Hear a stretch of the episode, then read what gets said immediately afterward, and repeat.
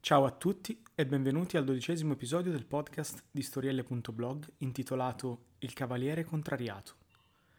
Dalla furia dei più deboli, i quali non avevano né il coraggio né la forza di rispondere ai soprusi, nacque il furibondo.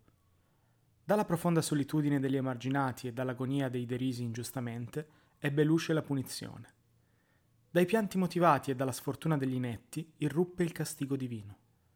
Quando la goccia fece traboccare il vaso, fu concepito il terrore, quello vero. La pazienza aveva ribolito sufficientemente all'interno del calderone.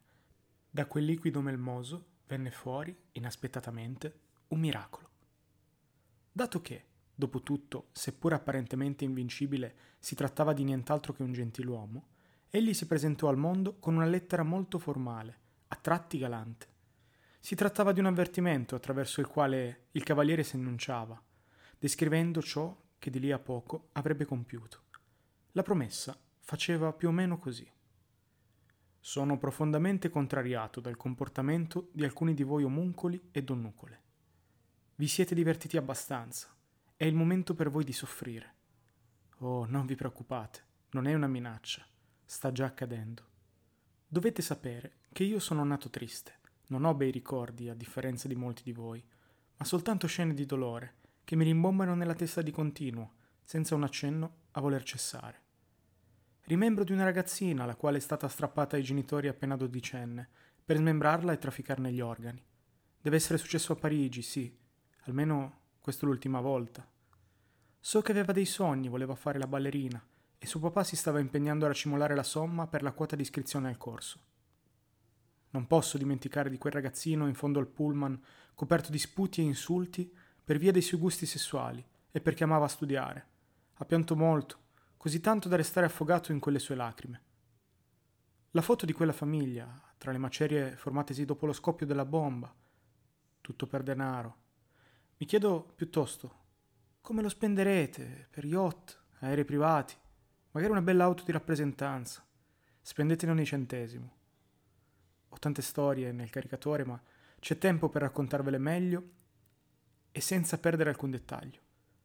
Con una certa soddisfazione e anche un pizzico di vanità, posso finalmente annunciarvi che queste immagini smetteranno presto di disturbare la mia mente, perché ho intenzione di sostituirle con dei nuovi ricordi. Pensate che le storie di qui sopra siano la sfortuna di qualche malcapitato? Sono desolato di dover deludere le vostre quantomeno saccenti aspettative.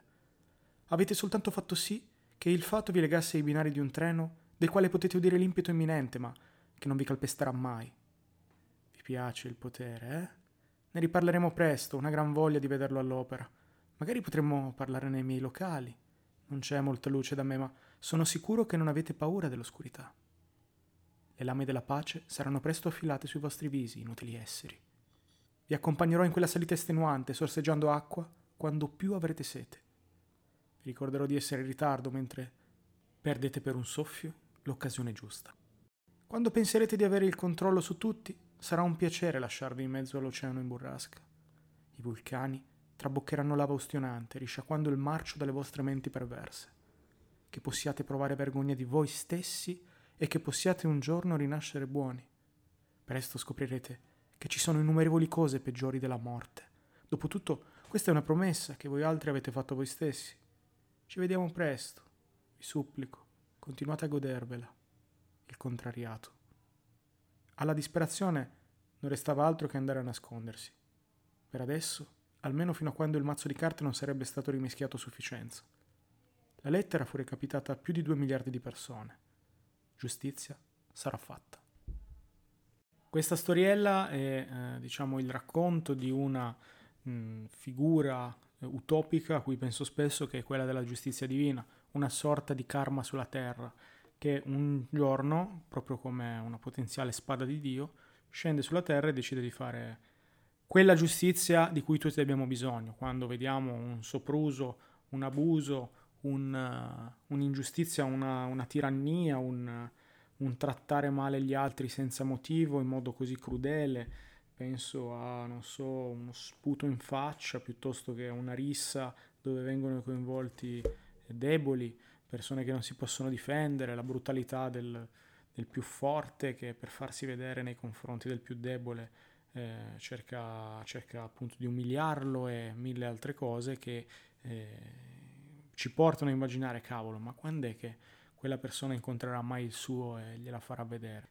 Ecco, per me, ehm, in una situazione ideale, c'è questa appunto arma divina che eh, a un certo punto dice basta, no? adesso eh, è il momento di ehm, punirvi una specie di castigatore, ecco, una figura della quale probabilmente avremmo bisogno, ma forse la realtà è che semplicemente ce ne dovremmo fregare e andare avanti e che ci penserà davvero questo karma se in qualche modo esiste.